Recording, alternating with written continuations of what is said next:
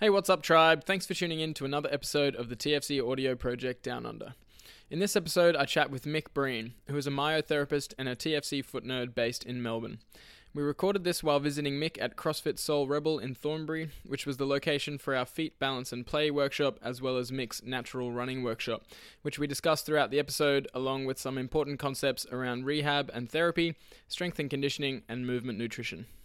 This week's episode is brought to you by TFC Events. We're stoked to be finally getting down to Hobart to kick off our Tasmanian tour for our first ever events down there, where we'll be rolling out our brand new Ground Up seminar that will be a full day, full body experience covering the foundations of human movement and exploring physical connection through play.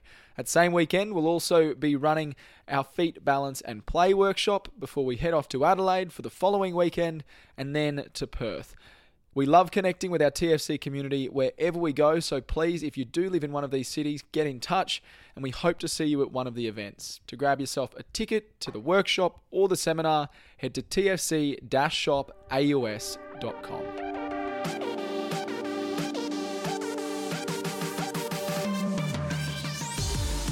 All right, so Mick, thanks so much for coming on the podcast. Um, it's actually really good to be back in Melbourne finally. It's I realised it's been since before COVID started, 2020. Yeah, I was, February, wasn't it? Yeah, we were down here with Nick from Canada. And um, yeah, obviously, then everything hit the fan, and we're finally back after another reschedule as well because of COVID. Um, Good old COVID. Yeah, but it's really good to be back down and reconnecting with the Foot Nerd gang down here. We've got such a strong community of foot nerds in Melbourne, so I really love coming down here. And um, we've got a fair few podcasts lined up over the weekend, but you're the first one, so special. I'm not sure what order we'll release them, so this might be like the Yeah, fourth yeah. or whatever. But um, so I figured we could just start with you telling us about yourself, um, what you do, why you do it, from a personal or professional point of view, or, or both, um, and then yeah, hit us with that. Yeah, cool. So um, I am a myotherapist here at Melbourne Soft Tissue Therapy. Got my own little business startup here a couple of years ago.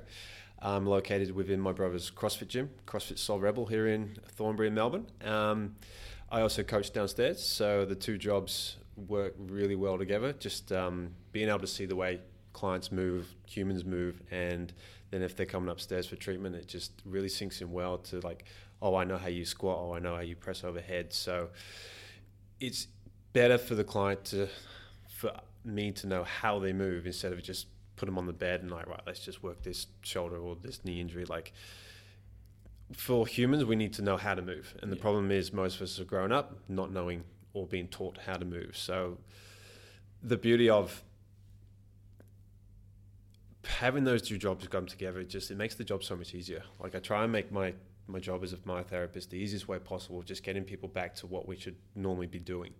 Um, and with most people in their sedentary lifestyle, the poor shoes they're wearing, just the poor habitual movement hygiene they've got in general, we get into all these wacky positions and we're just tired as hell, we're stressed as hell, and the body just cannot cope. So instead of trying to label these people with certain injuries or certain itises or syndromes and that, let's just get you back moving the way you're designed, because that's the most optimal way. Basically, humans want to move, and um, big thing I've learned over the past few years, especially through training, is like we get injured in the places we don't train. Most people, they're trying to press something overhead, they're going to hurt themselves because they don't press anything overhead. They never put their shoulder in that full range of motion. Like we're all designed to use this full range of motion, but most of us just can't find it because they've never accessed, uh, sorry, assessed, can't believe speak, accessed it since they were a toddler. Yeah, Because I think one of the biggest crimes for most humans is that the age of five, you're given a full time desk job. You go to school, it's madness. sit it down, shut up, don't move.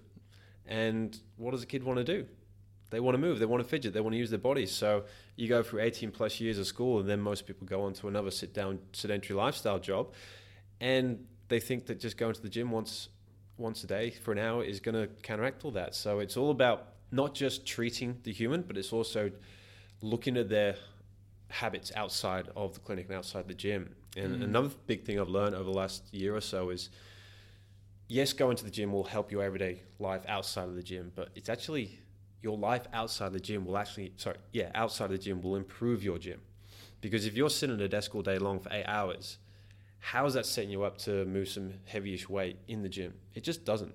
if you can change more in your everyday movements, standing up more, sitting down less, just putting yourself in these positions, the gym's pretty much going to be a breeze for you.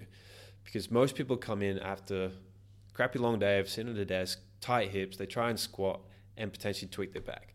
If they would have just been able to change a few things throughout the day, stand up a little bit more, wear a decent pair of shoes, they'd be able to use their glutes. Mm. Um, and it's crazy to think like being P- a PT now for 12 or so years, like 90% of clients who come to the gym have no idea how to use their glutes. And we got big butts for a reason. They keep us upright, they keep us moving, they keep us strong. If we didn't, we, we can use them because if we didn't use them, we wouldn't be able to stand up. But it's just having the awareness of how to use them properly, which is the biggest problem we see in most clients these days. It's crazy. Yeah, man, you just touched on so many things that, that resonate so hard with me, and obviously this is why we get get along really well, and and obviously why we're both drawn to the Foot Nerd program because of that holistic approach. And I found the exact same thing in physiotherapy. My first job out of physio was um, quite a manual therapy intensive physio job, and you know they had a, a really interesting method, which I think was in many ways ahead of its time when it comes to manual therapy. Um, but it was in a clinic room and we didn't have access to a gym. We had a, a quote unquote gym, which was just a small Mhm. space that didn't really have any equipment or it was just, it's not quite a gym. we called it the A gym. space. Well, yeah, it was a little space. Um, but what you said about having be, having that cross between the two, so you're a PT, strength and conditioning coach, and a myotherapist, Mhm. and having that cross between and being able to look at someone's movement and then fit that into the context of what issues they're experiencing and what you know muscles are tight and or um, what range of motions are restricted that is the real key to having a good outcome is is the mixture of both because you could and well actually the mixture of that and also all the lifestyle things you Mhm. mentioned and so that was a big uh, big moment for me in my career when especially when I started reading a lot of Katie Bowman and Kelly Starrett and just understanding that all of these people were coming in to see me with these issues that stem really from the same greater root cause, which is either a lack of movement or lack of movement variability, lack of load over time. And there I am, sort of quote unquote, fixing them with my hands or taking away their symptoms, which was amazing, but then not really addressing the, the other lifestyle factors around it. So um, I think that is, that is so powerful to have that set up and I know that's becoming more and more common in the industry which is really great or maybe that's just because I'm surrounding myself by the Exactly, yeah. people who do that um, but I guess what's interesting is I'd, I'd be interested to hear because you're a myotherapist, um, and I've done myself. I've done a lot of manual therapy, like I said in in the past.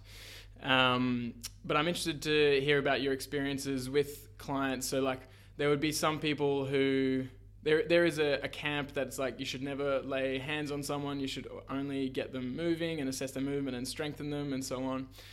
And then there's a camp that says I can fix people with my hands. um, I'd be interested to see. I'm just interested to hear a bit more about how you've, what you've experienced, maybe with a specific client or just generally with the overlap between them, um, between sort of using them both in tandem. Yeah, so I think in general, I don't think I've got any specific um, clients that come to mind right now, but there is either ends of the scale there. Like, I honestly don't believe that you can't touch people. Like, you need to touch people. It's, it, the biggest thing about that is the human touch. Mm, we yeah. crave human connection, and just having a simple touch on someone's muscle can have a res- really good um, response to it. So if that helps straight away, um, but you, you can't just fix people with your hands. You can guide people. Like I'm not here to fix people. I'm here to help facilitate everything else that they're doing. Yes, we can get rid of some niggles, get rid of some pains, bring down down some inflammation or something like that. But if they don't then go do anything with this new movement, this new freedom, this new like less less tightness in certain areas, then it's just going to come back to what they did in the first place. And it's not about treating symptoms. Like I've always believed that nine times out of ten, where the pain is, is never the issue. Especially with the knees. Like classic with the knees, four knee recos. Like I know what I'm talking about. My knees were never the problem. I always give it the, my favorite analogy is like the knee's got the middle child syndrome. It's stuck mm-hmm. between his older brother at the hip, the younger sister at the feet. Something's wrong with the foot or the ankle, knee's going to take the drama. Something's not stable with the hip, knee's going to take the drama. Or both. Exactly, or both, yeah. Which is generally the case. Exactly. So it's it's more of me trying to educate the clients on all right, why have we got here? I mean, yes, you can have some s- trauma to s- smash an ankle, smash a knee. That's going to happen. But like I say, ninety percent of the time, all these injuries are preventable. Going back to what you said with Kelly Starrett, like he was the one who really got me into the whole mobility side of things. Like I, I watched every single one of his 365 uh, YouTube videos for your own uh, at-home mobility. Every human has the right to perform their own mobility and routine at home to look after themselves. Um, and Kelly Starrett has just been the literally the god of all of that, and I follow a lot of his stuff, and it makes so much sense. Like too many people today just rely on their their physio, their myo, their chiro to just please fix me. I can help you.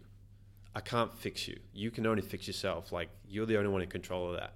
We can prescribe corrective exercises all day long till the cows come home. If you don't do them, it's not going to change. But it's, again, it's not all just doing these exercises. It's changing habitual movements throughout the day. It's sitting down less. It's standing up more. It's taking your shoes off more. It's going for a walk instead of a drive. Just little one percenters each day that's going to get you moving more, getting blood flow, getting awareness of muscles. Because another big thing I've learned recently, um, most people are just so disconnected from their bodies, and that can lead you down a path of just not liking your body. And like we have a big mental health problem in the world today, and people without the connection of the body, you don't feel good about your body. If you can start using your body, turning on muscles that you've not felt before, I mean, how good does that feel? How good does get a pump in the gym feel? That's why Arnie Schwarzenegger always said, just get a pump on. He loved the pump. and it's just, it makes so much sense. And when you can start getting that pump on, feed the right muscles, use your body the way it's designed, you feel so much better. Your sense of self goes through the roof. Your sense of well being goes through the roof just by knowing how to use your body. And the majority of us just don't know how to use it. And it's sad.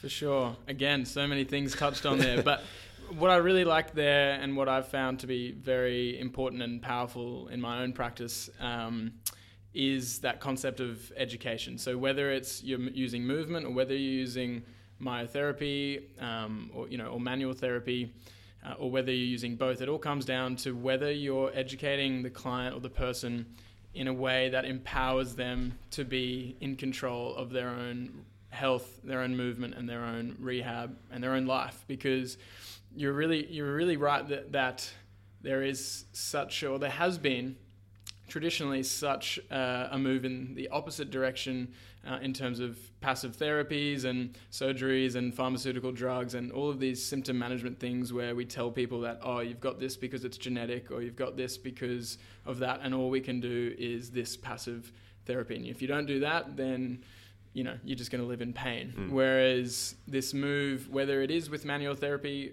or movement or both um, this move towards an empowering narrative and changing people's stories so that they actually go, oh, hang on, I'm, I'm in control here. And then they realize just how good it feels to be in control and just how good it feels to move and to strengthen and to, you know, build a bit of intensity and, and to even to change their relationship with pain, where usually people would be avoiding pain at all costs because there's, they've just been told that pain is this thing that they have to kill and pain is the enemy and, and all of this. And obviously, pain is, well, maybe not obviously to some people, but pain is a is a, a call for change or it's a feedback. It's a form of feedback and it's there to help you.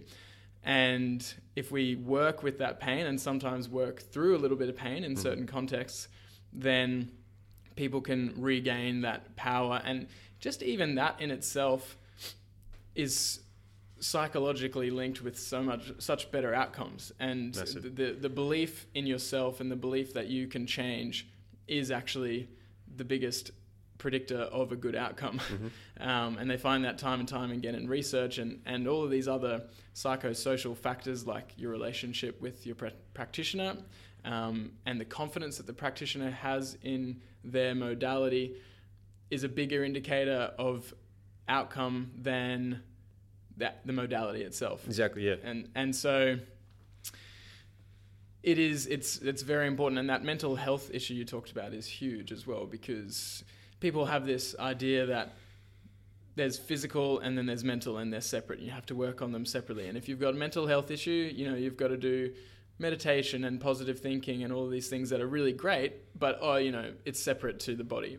But yet again time and time again, research shows that exercise is just as good, if not better, than antidepressants, and it hmm. doesn't have all the other side effects. In fact, it has a lot of good other side effects in all other areas of your life.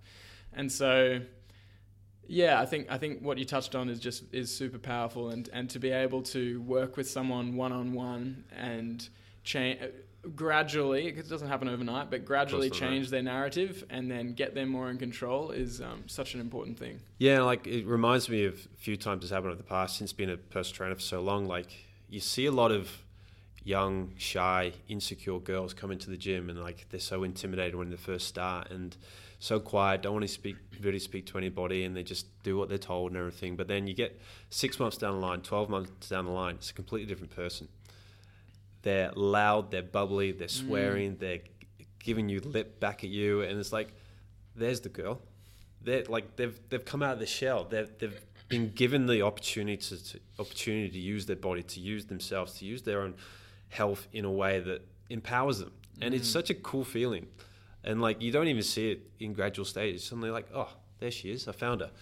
Um, and it's the beauty of movement, and it's the beauty of creating awareness in people's bodies that we can do pretty cool things as humans but most of us don't know what to do with it. Yeah, I, I, find that as well, and it's something I really try to get across in workshops and just in any interaction that to anyone that'll listen to me, basically, um, is just how epic the human body is. Like we mm. are the most complex and adaptable movers on the planet and that's why we got to where we are because we are able to move in so many different ways both on big global in a big global sense in terms of you know running jumping climbing swimming all of these things that you won't generally you won't see most animals do very efficiently mm. um, but also all the fine motor skills working with technology making fire cooking and all of these things basically accumulated to make us the dominant species on the planet, for better or for, for worse.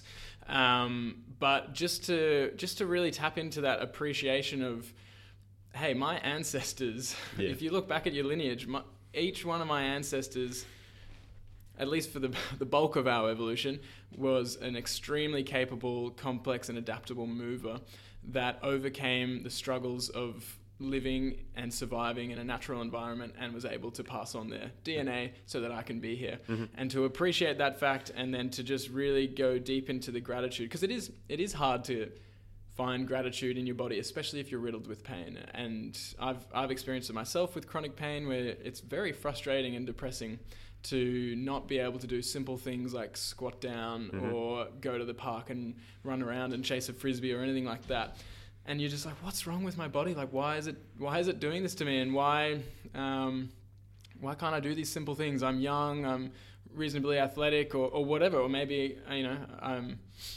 whatever age you are. But it, you just get this sense of like, oh, it's this really hard, and you get frustrated with your body. But then, if you can switch that and go, my body is a, an adaptable moving machine. Mm-hmm. I'm getting this feedback what can I do with it? I know I know it can heal. It's not only a moving machine; it's a healing machine. Hmm. Even more, it's even better than a machine. um, but it's you know it's made to heal and and to move. What can I do? What what what what feedback can I get, and how can I work with that feedback so that I can actually yeah express the potential, like you said, because yeah. there is so much potential in the body. Oh, and there's always an answer. Yeah, there's things people go down so many different roads of doctors, drugs surgery on that, but you're going down the wrong pathway. And mm. like, I honestly believe with 99% of pain, there is a better way. It's just exploring things that you haven't been taught before and finding out th- new things and trying new things. And yes, it is tough with chronic pain and you've had it for years and years, which I understand, but there's probably a few things you still haven't tried. There's always something new, and mm. it is mm. can be very simple. Yeah. Because um, the amount of people I've had come in, like headaches is a big thing. A lot of people suffer with headaches and migraines and stuff, and absolutely debilitating. And it can literally come down to one tight muscle. And let's just change a few things at home, get you off the out of the desk, out of the computer. Let's get you standing De-stressing a bit. De- yeah, de-stressing, and um, it's amazing what a bit of work can do, Mm. and just the new the pathway you can show people with just a little bit of manual therapy, a little bit of education on your everyday habits. New world. Yeah. Yeah, and the, that's an interesting point, and that I do like talking about this concept of these passive versus active therapies and how, obviously, traditionally there has been such a focus on surgeries, pharmaceuticals, um, manual therapy with with the educate like the narrative of we're fixing your tight muscles uh, or you know fixing your pain. Um, traditionally, there has been such a focus on that, and I think there is a role. There is a role for those passive therapies with the right narrative, and and certainly the longer you leave an issue, the more likely you are to spiral down this negative cycle to the point that you may need. For some people, you may need surgery, and I think that's a lot less people than is than who are being Currently operated. yeah. Um, but you know, I've worked with, I've worked in um, uh, chronic back pain rehab with a neurosurgeon up in Brisbane, Dave Johnson, and he he runs a program called NeuroFit, which is which um, I'm not sure if you're aware of him. No, I'm not um, actually. But he- he also has a gym called CrossFit Neuro. Oh wow. And um, so we were doing back pain rehab programs with these people, just the worst of the worst when Mm. it comes to back pain. Like I'd never experienced people in that debilitating level of back pain because those are the people that go and see a surgeon. And his whole thing was let's avoid surgery at all costs. But there are there were some people that w- he would he would need to operate on, and I would experience that those people who he selected could still get a really good outcome. But the narrative was, if we do this surgery, then we get you back building function, learning, you know, good efficient movement patterns, and exposing yourself to load. Um, because otherwise, if you just have a back surgery or any kind of surgery, and then you go, okay, now that's it, and now I rest for six weeks because my arm's been or my back's been you know, cut open, um, then you're probably going to end up with the same issue or other issues in other areas of the body. Um, and certainly you won't end up with a level of functional capacity that you want to express in your daily life. And so I think, again, it comes back down to the narrative, but acknowledging that for some people, those passive modalities can be really helpful in combination with the active approach and Totally, um, the empowering approach, which Mm. I guess is the whole point of what you do and and um, Exactly. and what I've done in the past with physio practice. Um, yeah, and there's definitely not one way fits all. Yeah. Yeah, exactly. Mm. Yeah, it's it's got to be individualized and and I think that's something that probably gets. I mean, it, it's getting a lot more airtime, obviously, a It is, lot yeah. more, but it, it can tend to get forgotten, especially in in certain practices where I think health as a business is an interesting concept, which actually we could get on now, but where cer- certainly traditional practices and maybe traditional health businesses have their business systems set up and, and they sort of rely on certain ways of doing things that keep the income coming in and they don't really have the it can be very challenging for them to change their practices or change their own narrative about how they practice Mm-hmm. um, because of the financial burden or the financial pressure that's on them to practice in a certain way, Exactly. or the I guess the expectations that their pa- patient or client base have based on how they've been practicing forever. You know, say if, for example, for a podiatrist, they prescribe orthotics to 90% of the people they see for argument's sake i don't i don't you know it's going to vary Yep. um, but orthotic prescription is a big part of their business model and you know some so then their patient base and the, and the population in general have this idea that if i've got foot pain i go to a podiatrist and they give me orthotics that fixes my foot pain Mm-hmm. and then then the podiatrist hears something else, say from the Foot Collective or from Andy or you know from the Natural Podiatry Society, that says actually we could um, avoid a lot of orthotics through strengthening and mobilizing the feet and teaching the feet how to work well with the rest of the body, like the hips and Mhm. and the core and so on. And then they go. Ah, can that be true? Yeah. Maybe, but uh, but now all my client now this person comes to me and they Uh-huh. want orthotics and I give them exercises and they're like, oh, just give me the orthotics because I know the orthotics is what gonna fix is what gonna Mm. is what is gonna fix me. And then it's just this catch twenty two, which is a real challenge. And obviously that's an example in podiatry, but that would go for a lot of different health businesses. Um, Yeah, I'd What- say a similar experience you see with a lot of people is they get lower back pain.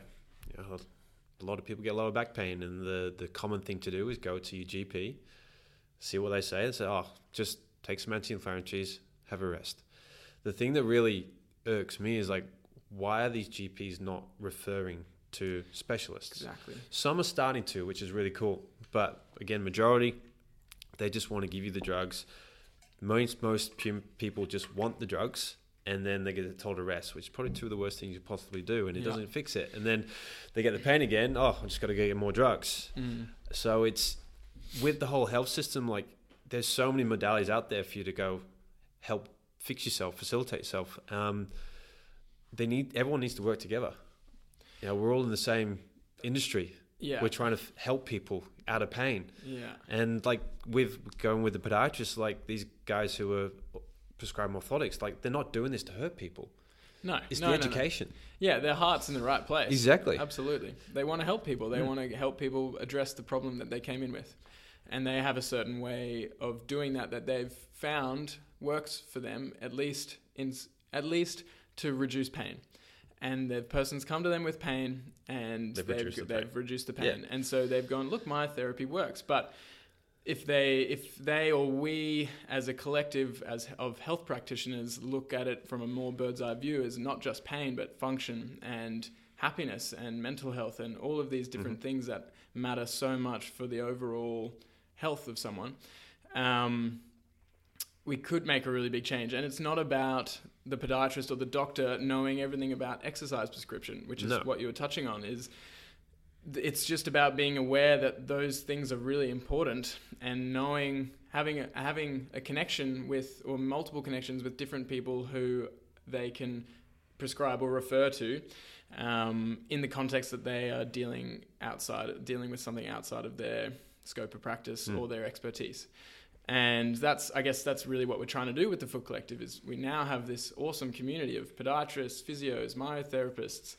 EPs, PTs, movement coaches, um, naturopaths, and all of these people that are on the same wavelength about the holistic health of a human, and but with different expertises in different areas who that who we can sort of cross cross pollinate, and then those people have connections, you know, in who aren't foot nerds, but it's it's sort of gives you this community of people who who you sort of who are vetted and who you know are on that same page. Mm.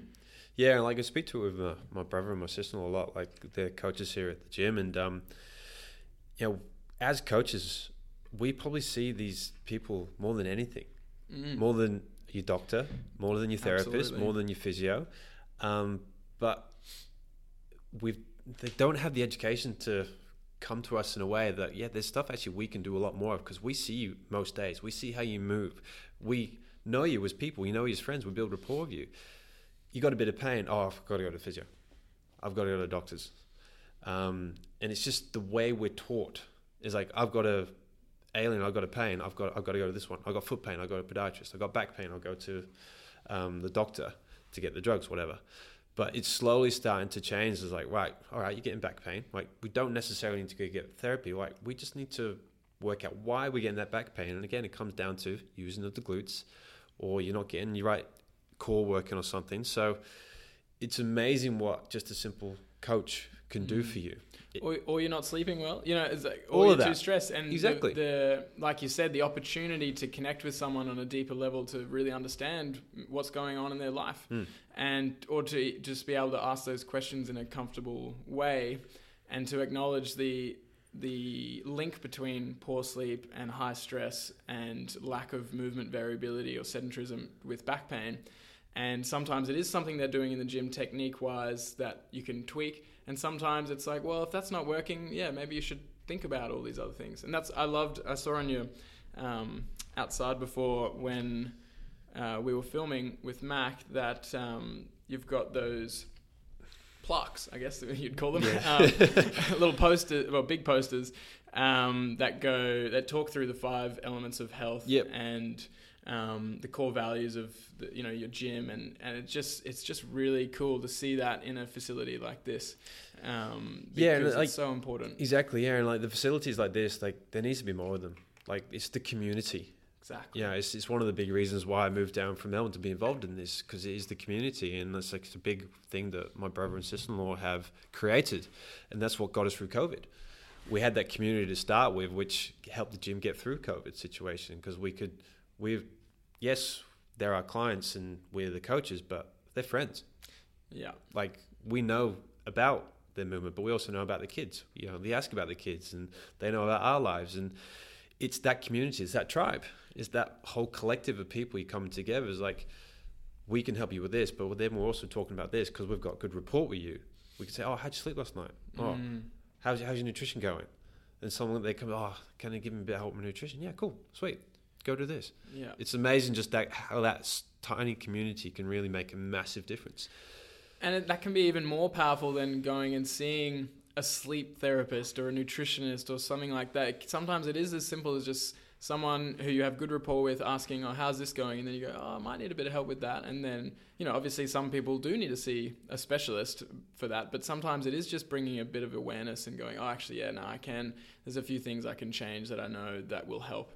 Mm. Um, but like you said, the community aspect of it is is probably even the biggest thing. Like the, there's obviously the aspect that you have good rapport and you know you're on this sort of good friendship level with the people in your community where you can ask questions about their health but even just the fact that they belong to a community Hmm. is a huge determinant of their health and we, we did a whole uh, podcast on this um, a few episodes ago called tribe about Yep. tribe and there's so much research in fact the, the longest research study ever done on humans by harvard has shown that they've tracked these huge group of men across 70 oh it's now 80 years Wow. and out of everything including nutrition and sleep and stress and all of this the biggest determinant of health was their relationships and the quality of their relationships and Totally agree. it's Yeah. and it is so huge and and and obviously a lot of research showing that social isolation is one of the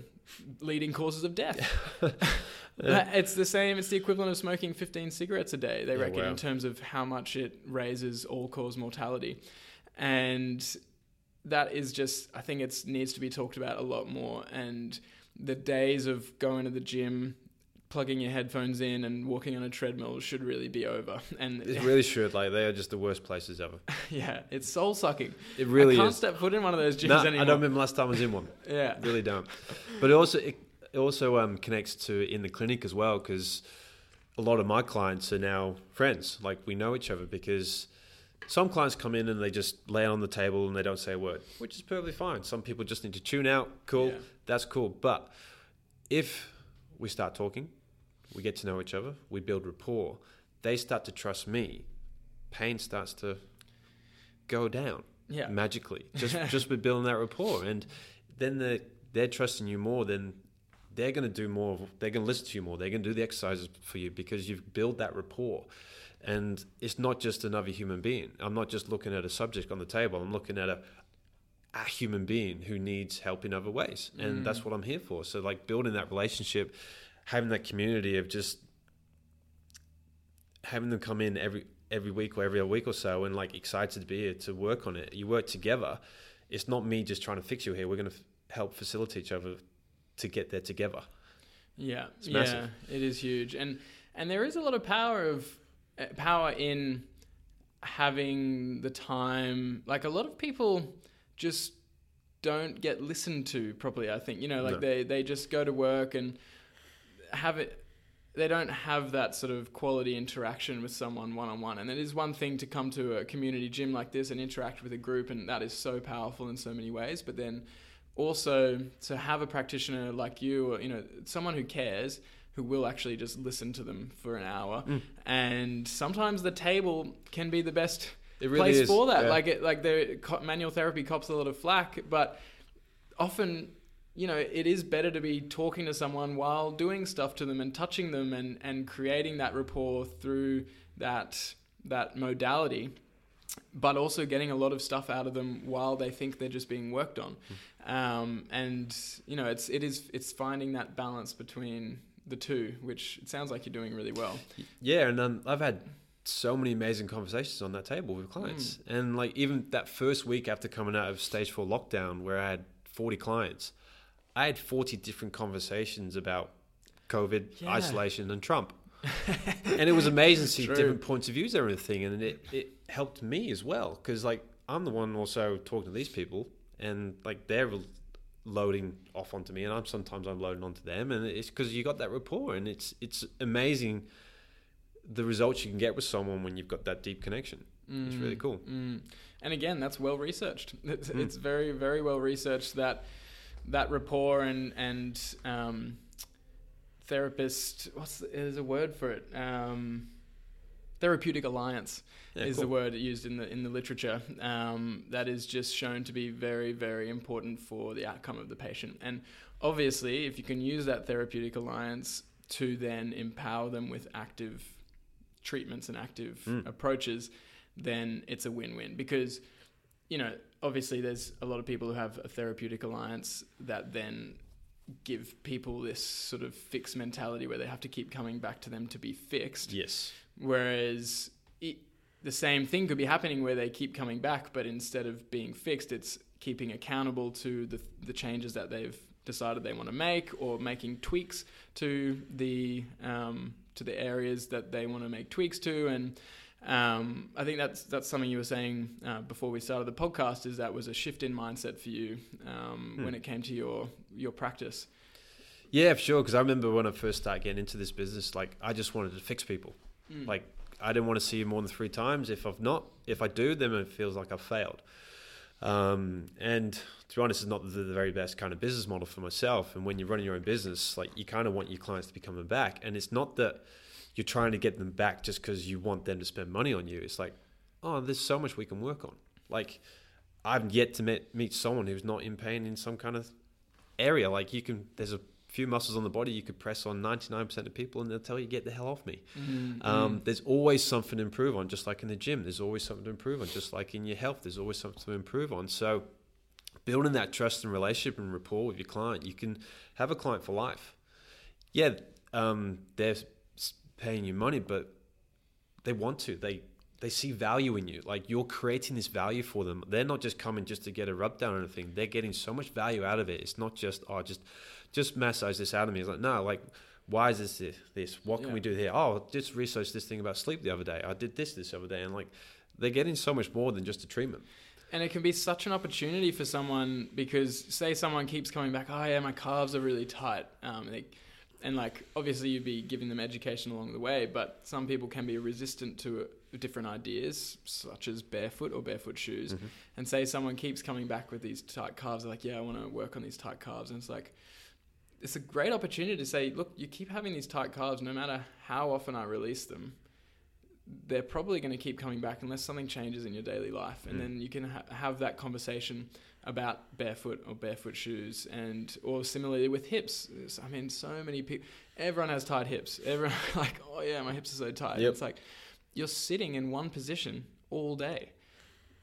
Obviously, they're going to be tight. Yeah. And so it is, I think a lot of, there is a, like I was saying with the podiatrist example, there is this expectation from the community or, or the population in general that I go and see someone, they loosen me up, and I feel better.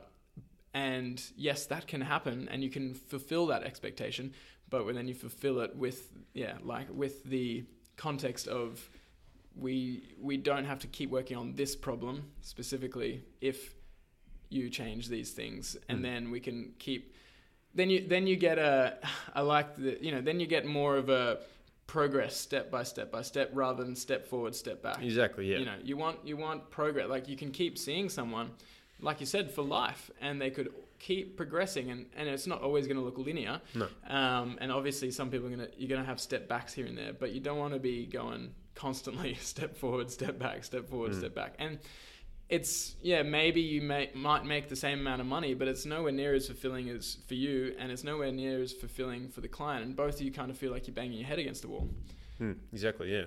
And- Yeah. So it's just um, it's, it's again it's the education. Yeah. Like there will always be something to work on, and it's no no one human has reached their full optimal potential. Let's find some more potential in you. Like especially a lot of people who come to the gym is like everyone wants to improve at the gym. There's always something to do. You can go faster, you can lift heavier, you can get into a better position. So let's work with that. Like you work with their their desires, Mm. and like I can help you get there. Cool. Let's ha- let's let's show you how you do it. Yeah, and so in, that sense, it's pretty cool because you do you having a clinic set up on top of a gym, Mm. you get access to this community of people who are already, I guess, already biased to that way of thinking. Like, oh yeah, I want to improve in the gym, so this makes sense that I should improve this range of motion or this control of this joint so that I can improve this movement in the Mm. gym. But equally, you have people that come in maybe who aren't members of the gym and just saw you on Instagram or you know found you some other way, and then you have the opportunity to go, let's load this new range of motion in the gym, Mm. and then that can then get them into oh the gym oh that this is cool I like the feeling of exercising and moving I like the community aspect, and then suddenly they're in the community and they've got a, a, a group of people around them that care for them and they have something that they belong to. So it's it works both ways. Yeah, it's funny. Like with clients who do come from external to the gym, like they've got to walk past the gym up the stairs, and all of Mm. them, when they're going back down the stairs or up, they they peek in. They go, "Oh, that looks really cool." It's like, yeah, it is. Yeah. And there's been several clients who've come from outside of the gym through me, and now are clients of the gym. So it's great. And I can honestly say, I never wanted to have the clinic leave the gym. Mm, Um, Obviously, I want the clinic to grow and get a bit bigger, but I want to do it within a gym because it's the best one-stop shop for the, the human body and the, the potential we can get out of people. So it just works Absolutely. so well together. Yeah. And let's talk a bit about the, I guess, the approach of your gym. Like, obviously, it's a CrossFit affiliate. Um, you were talking to me a, a while back. We were having a chat on the phone. Is it Strong First? Strong fit. Strong Fit. yeah. Yes. Tell me a bit about like your general approach with like CrossFit as a whole. Here, is it different to other CrossFit gyms, or is it? Um, I'd say yes, we are a little bit different. Like yes, we're a CrossFit gym. We love the CrossFit style of training, but the way with um, my brother and sister-in-law, like they've got such a bigger holistic approach to training, and my brother is heavily involved with the strong fit side of things, and um, the stuff that they're doing with movement, fitness, health, anxiety, everything is just game changing. Mm. And with my brother being one of the mentorees of the Strong Fit um, program, some of the things they're coming out with is just game changing. Like we we play a lot with sandbags, which are a lot more natural functional movements. Mhm. Um, one of the I remember go, going to the first Strong Fit seminar and just mind blown. I've never been engaged to a full two days in so intensely in my life because it was just knowledge bomb after knowledge bomb. And one of the cool things that came out of it was m- so many people have a squat problem, but it's more of a barbell problem. Humans have been squatting for years and years and years, thousands of years. We've been squatting with rocks, sandbags, you name it, in front of us. The barbell got invented about 150 years ago. Mm. Then we start getting problems Yeah. because as soon as you put, when do we ever load our spine in the bottom of a squat? Yeah. Never. And you think about if you've ever done a back squat, putting the bar on your back, the things you've got to think about to do a good squat. You pick up a heavy object like a sandbag, bear hug it, you just squat, Yeah. and the right muscles work. it's crazy. And I've not seen anybody hurt themselves squatting a sandbag. Mm. It's just beautiful. And like another example with bench press. So many people have internally rotated shoulders from our good old desk um, posture and all that. And you're benching with a barbell and you're basically pressing straight up and down. Now, your pec major is an internal rotator of the shoulder. When you bench with a barbell, like it's not really engaging the big part of your pec. Mm. And so many people are just benching with their traps and their delts. You grab a sandbag. The only way to grab it is to squeeze your hands in, which brings the pecs on, and you just go and it absolutely annihilates your pecs. it's the best way to build strong pecs. And the problem is most people just don't know how to use their pecs. Like I say it to a lot of clients and it's a funny question, but it's like, can you make your pecs dance? You know, they think it's just a party trick, but it's actually the sign of a healthy shoulder Yeah. because everything we do in front of us with our arms pressing in front of us, pressing above us, is from our pec. It's a big muscle. Why do you think everyone's got tight traps? Because we don't know how to use our pecs. Yeah. Um, so the strong fit side of training is so cool. Um, the way my brother puts it into our programming alongside the CrossFit stuff, we work with the nervous system. We work with different ranges of intensity. Like there's some workouts that can last no more than 30 seconds, which absolutely annihilate you. But it's teaching you how to be intense. Use that intensity to the absolute extreme because through everyday life, like most of us are stressed, we're tired, overworked, and we kind of we're just floating along, not quite knowing what to do. So being able to actually just push yourself to the absolute maximum and just be on the floor for the next ten minutes, we need to do that. We need to get mm. that the system working. Um, and on the other end of the scale, like because a lot of us are so just go, go, go, go, go, we're stuck in that sympathetic nervous system where it's just fight or flight, fight or flight, fight or flight. We don't know how to relax. We don't know how to calm our nervous system down and actually use it. So we do workouts where it's like, right, let's just stick with all nasal breathing, calm the system down, and just push your threshold to where you just need to, where you're just testing that nasal breath. But we're doing a bit of cardio. We're still moving. We're building up our lower threshold of cardio because most people go to the gym, the gym, they just want to go, go, go, go, go. Mm. That's cool. You can't do that every single day. Yeah. You need to take the load off, calm down, and be in control of your body, like we said before. Um, because when you can actually control your breath through your nasal breathing, you control your heart rate, you actually recover so much quicker. Um, you feel a lot better. You don't wake up sore the next day. I mean, I'm sure everybody's been in this position when they're in the workout where they've just lost their heart rate, their breath's just all over the place, and they're ruined. They can't continue. They've lost control of their body. Where if you stick with that nasal side of things, working on keeping that nervous system under control, you're in control of that situation. You can push harder. You can bring it back. It's really just we love to teach you how to use your body. Like, yes, you're coming here and we're telling you what to do, but we're helping you work out how to do it. It's like it's not like oh, can you feel this? No, like oh, what did you feel? Cool, that was what we wanted to feel. It's empowering them to use the body the way they can. They're designed, um, and like the StrongFit philosophy around it all is just again, it's mind blogging the way we can just the way of finding certain muscles that haven't been found before, and using the nervous system the way it is designed, getting people out of that fight or flight, going between the parasympathetic and the sympathetic, mm. um, but then also going into your nutrition. Like they've got a whole side of nutrition, which we won't go into right now, mm. but it's just fascinating to see what they're doing with their education and knowledge around the body, and you see it in um, after some sessions like that, even after the, the long steady nasal breathing sessions, like all the clients are just social as anything mm. because they're not flat on their backs they don't want to just get out of there. They want to hang around because they're feeling good. Yeah. And it's all about just empowering people to feel good about their body and moving. And getting both ends of those spectrums, I think, is so important because there's the challenge. There is the challenge of going all out and just you know just pushing yourself to your max, and I think it's it is, there is definitely a role for that. But then na- people are often very surprised just how challenging it is to just stick with nasal breathing and do, do some simple movements, even unloaded movement. It's, it's tough, yeah. especially if you're used to just relying on your mouth.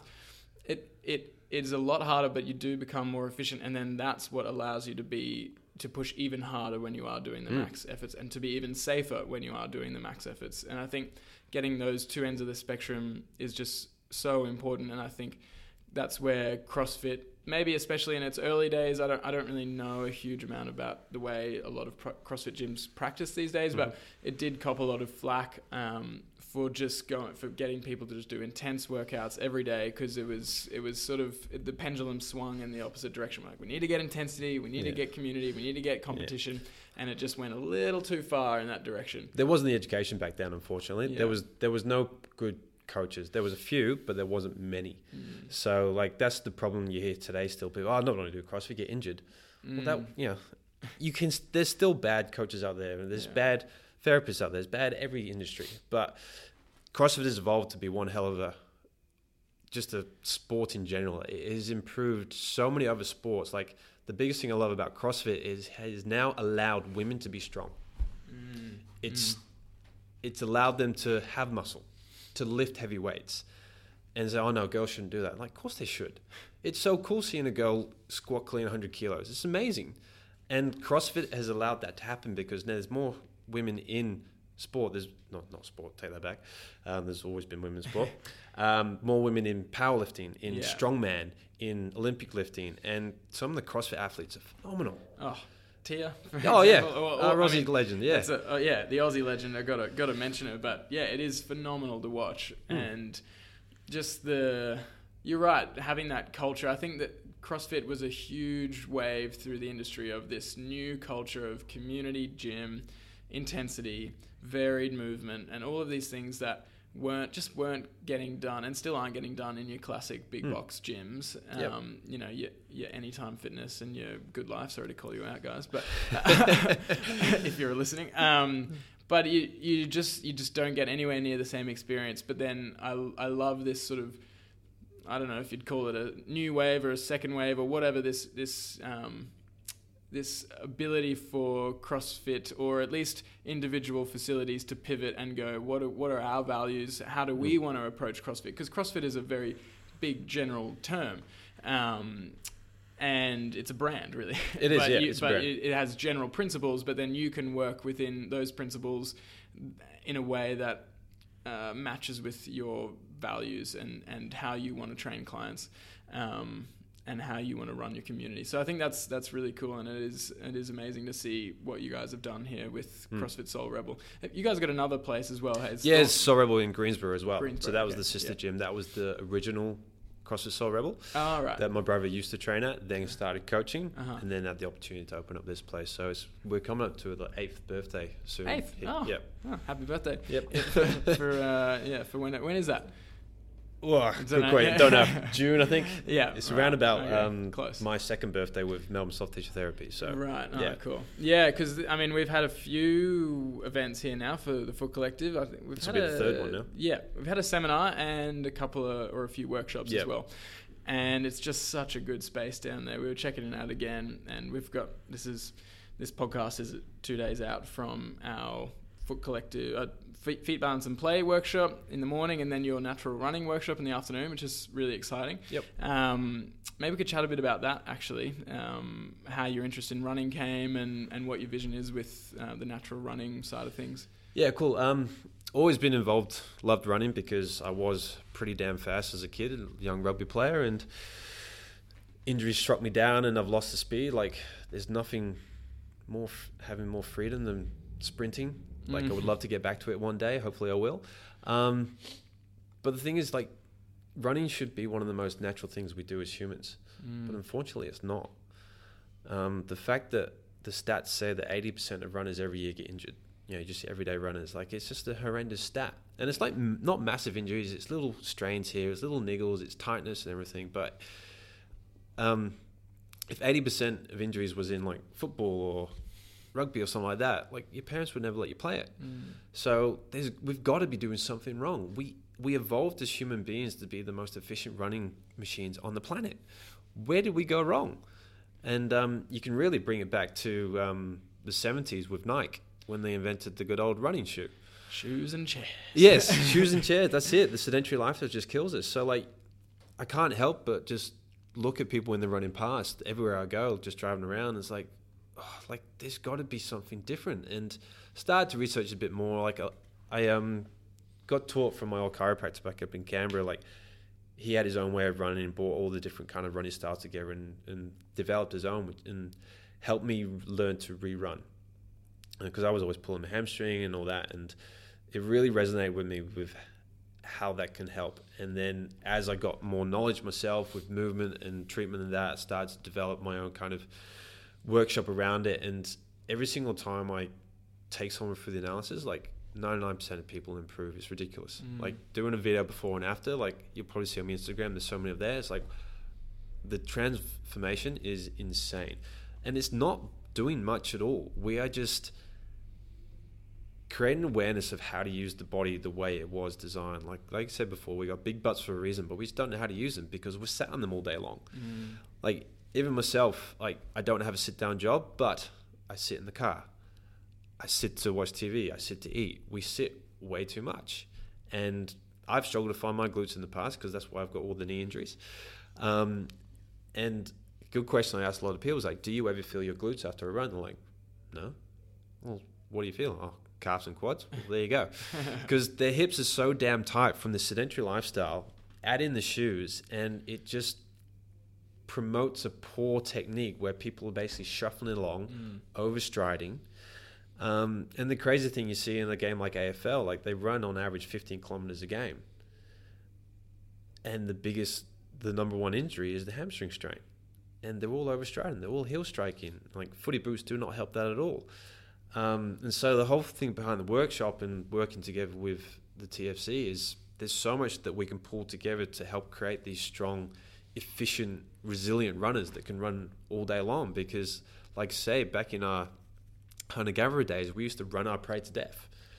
Um, we evolved to be the only species on the planet that sweat to help us keep going in the sun. To and like you'll see when your dog gets over overheated, it has to pant all day Mm. because it can't sweat. You know, humans don't pant. Luckily, um, we Oh, sweat. you see to- some people. yeah, to auto, regulate our temperature to keep us running and running and Mm. running. And not many people can run very far these days. Like 50 meters kills people. So there's not much we need to do to help change it. It's just giving the education of how to lift your legs, use your glutes, stop shuffling, stop heel striking, educate on the feet and the shoes. And it's amazing. Like the best thing I do in the workshop is after going through a lot of technique and that at the end we kind of take our shoes off. And it's like, all right, just run. And again, 99 people, 99% of people have done that. Their running is fixed straight away. Mm. That's actually really that's such an important point because I guess running, like you said, it is the most natural part of our human movement. We have evolved to be extremely efficient running machines, and for the bulk of our evolutionary history, we were, and that's how we. Uh, it's a big part of how we survived with hunting and so on. And so people have this view of running of like, oh yeah, I'm a human, I can just run, and they you know, I want to get fit, I want to lose some weight, I'll go and start running. And maybe back in the days, obviously you wouldn't be getting fit and losing weight because you need to do it to survive. But back in the day, the only experience of running you've had is barefoot and watching other efficient runners run. And so you get modeled, and there's things in our brain called mirror neurons that essentially allow us to look at someone moving and for us to copy that without needing instruction. And so if you're modeled good running technique and you don't have funny things on your feet that affect your technique and, and or allow you to overstride, which is like the devil in running, um, and you know allow you to heel strike with all this load, which you could never do without shoes. If you take away, or if you have the presence of good modeling, or let's say if you take away the modeling Mm. and take away the the watching of efficient running, and you um, add in shoes, then you end up with a recipe for disaster, and hence all the injured runners. And so, like you said, it, it it's maybe maybe simple, not easy, but even it is can be quite easy depending on the person, and everyone's on a different part of their journey, and everyone has a different background and history with injuries and so on. But a lot of it, like you say, is about just removing the stuff that's that's sort of allowing them to run poorly and then building up gradually Hmm. and let, letting people explore the technique and going try try this. Oh okay how did that feel? Try this. Did you feel the difference between that and that? And then really letting people understand their bodies. I, i'm not a running coach but i, I see how this applies from Yeah. my own training and my own rehab and, and so on. Um, but it is it is very exciting to for TFC to be going down this path now because it is I mean we're all about feet well we're all about health in general but starting at the feet and one of the biggest things that humans do with their feet is run and so working with you and Andy and, and eventually turning this into a really powerful online Mhm. um, platform and and um, product for that the world can have access to um, to to change those stats. Those, exactly. those we get the stats, down. Yeah. Yeah, yeah. It's yeah, it's, it's, very exciting, exciting, times. Yeah, because it's like, like I say, I see so many people running around. Like, I just want to help them. I just want to stop them and be like, I just do this. Mm. Um, and the biggest thing behind it, like, it is, it is easy to change. The hardest part is conditioning yourself to it because you've been most people have been wearing these shoes for so long with a heel raise. They've been running this way for a while, so it, it's not a quick fix at all. Yeah. It's again educating of the movement. When It will take time, Yeah. um, and that's the hardest thing to get across to people. It's like, yes, like you can see you're running beautiful today, but now go practice that. This is going to take. It's just like trying to transition to a barefoot shoe. Yeah. It's a slow, challenging process, but if you want to do it, you'll get there. Yeah, it takes consistency. Exactly. And and I think as well because like we said, you know, usually in nature you'd be walking and running all the time from day dot. You don't get a chance to build up all of this tension and stiffness uh, in muscles and joints over a long period of sedentarism. And so you know, it's one thing for someone to witness a really good technique and to um, have cues to be to have you know certain elements of good technique, but it's another thing for their body to actually be ready for the load of running and for their joints to have the mobility. Um, you know, for instance, big toe mobility or hip extension mobility to express that efficient technique because you do need both. Um, you know, it's, you kind of need joints that function like human joints, and then you layer on technique with that, and then it you know you get the the best of both, um, or you get the the power of both of those combined. Whereas if you you know if you just have mobility and you know strength in certain joints, but you don't know what you're doing with technique, or you've got you know you're still overstriding and everything, then you're not going to have a good time.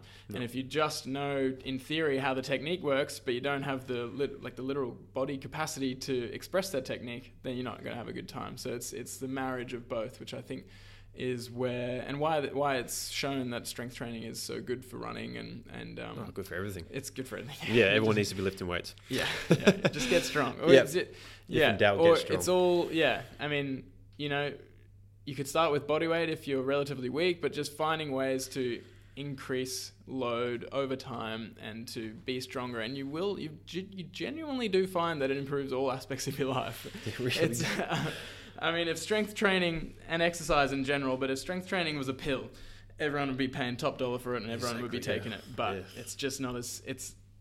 In one way, it's not as easy as taking a pill, but in another way, it's More so much more satisfying. Yes, it's so sure. much more enjoyable once you find that groove. Um, so have you have you found that as well? Like in in terms of applying strength training principles for runners. Oh, for Um, sure. Yeah. Yeah, because most people are weak in the calves, they're weak in the knees, quads, glutes, you know, the whole body really. Even the upper body. Like you'll be surprised how much your upper body is involved in running.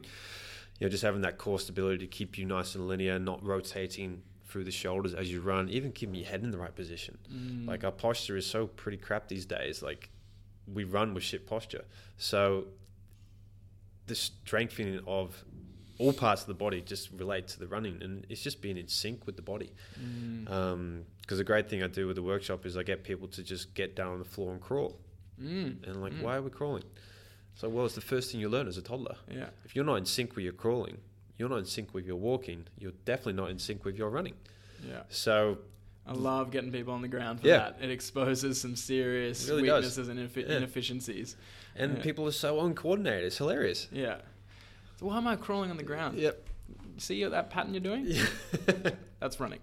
I went through it myself. I was humbled with, oh shit, I can't crawl. Yeah, yeah, yeah, yeah. It's um such a big thing. So I'm really excited for for the weekend to have both of those workshops on, and um, for us to connect as a gang, the the, the Foot Nerd crew. Finally get the big Nerd Melbourne gang together. Yeah, it's been far too long. And um, I think that's probably a good place to wrap it up. But next time we're down in Melbourne, it'd be cool to do a follow up podcast and um, explore some more different areas. And, and that'll be after we've had, um, I guess, a bit more uh, experience with the natural running workshops and, and a bit more progress with creating this this epic online platform. Cool. Um, so yeah, everyone can stay tuned for that. Um, but otherwise, we'll catch you on the next episode.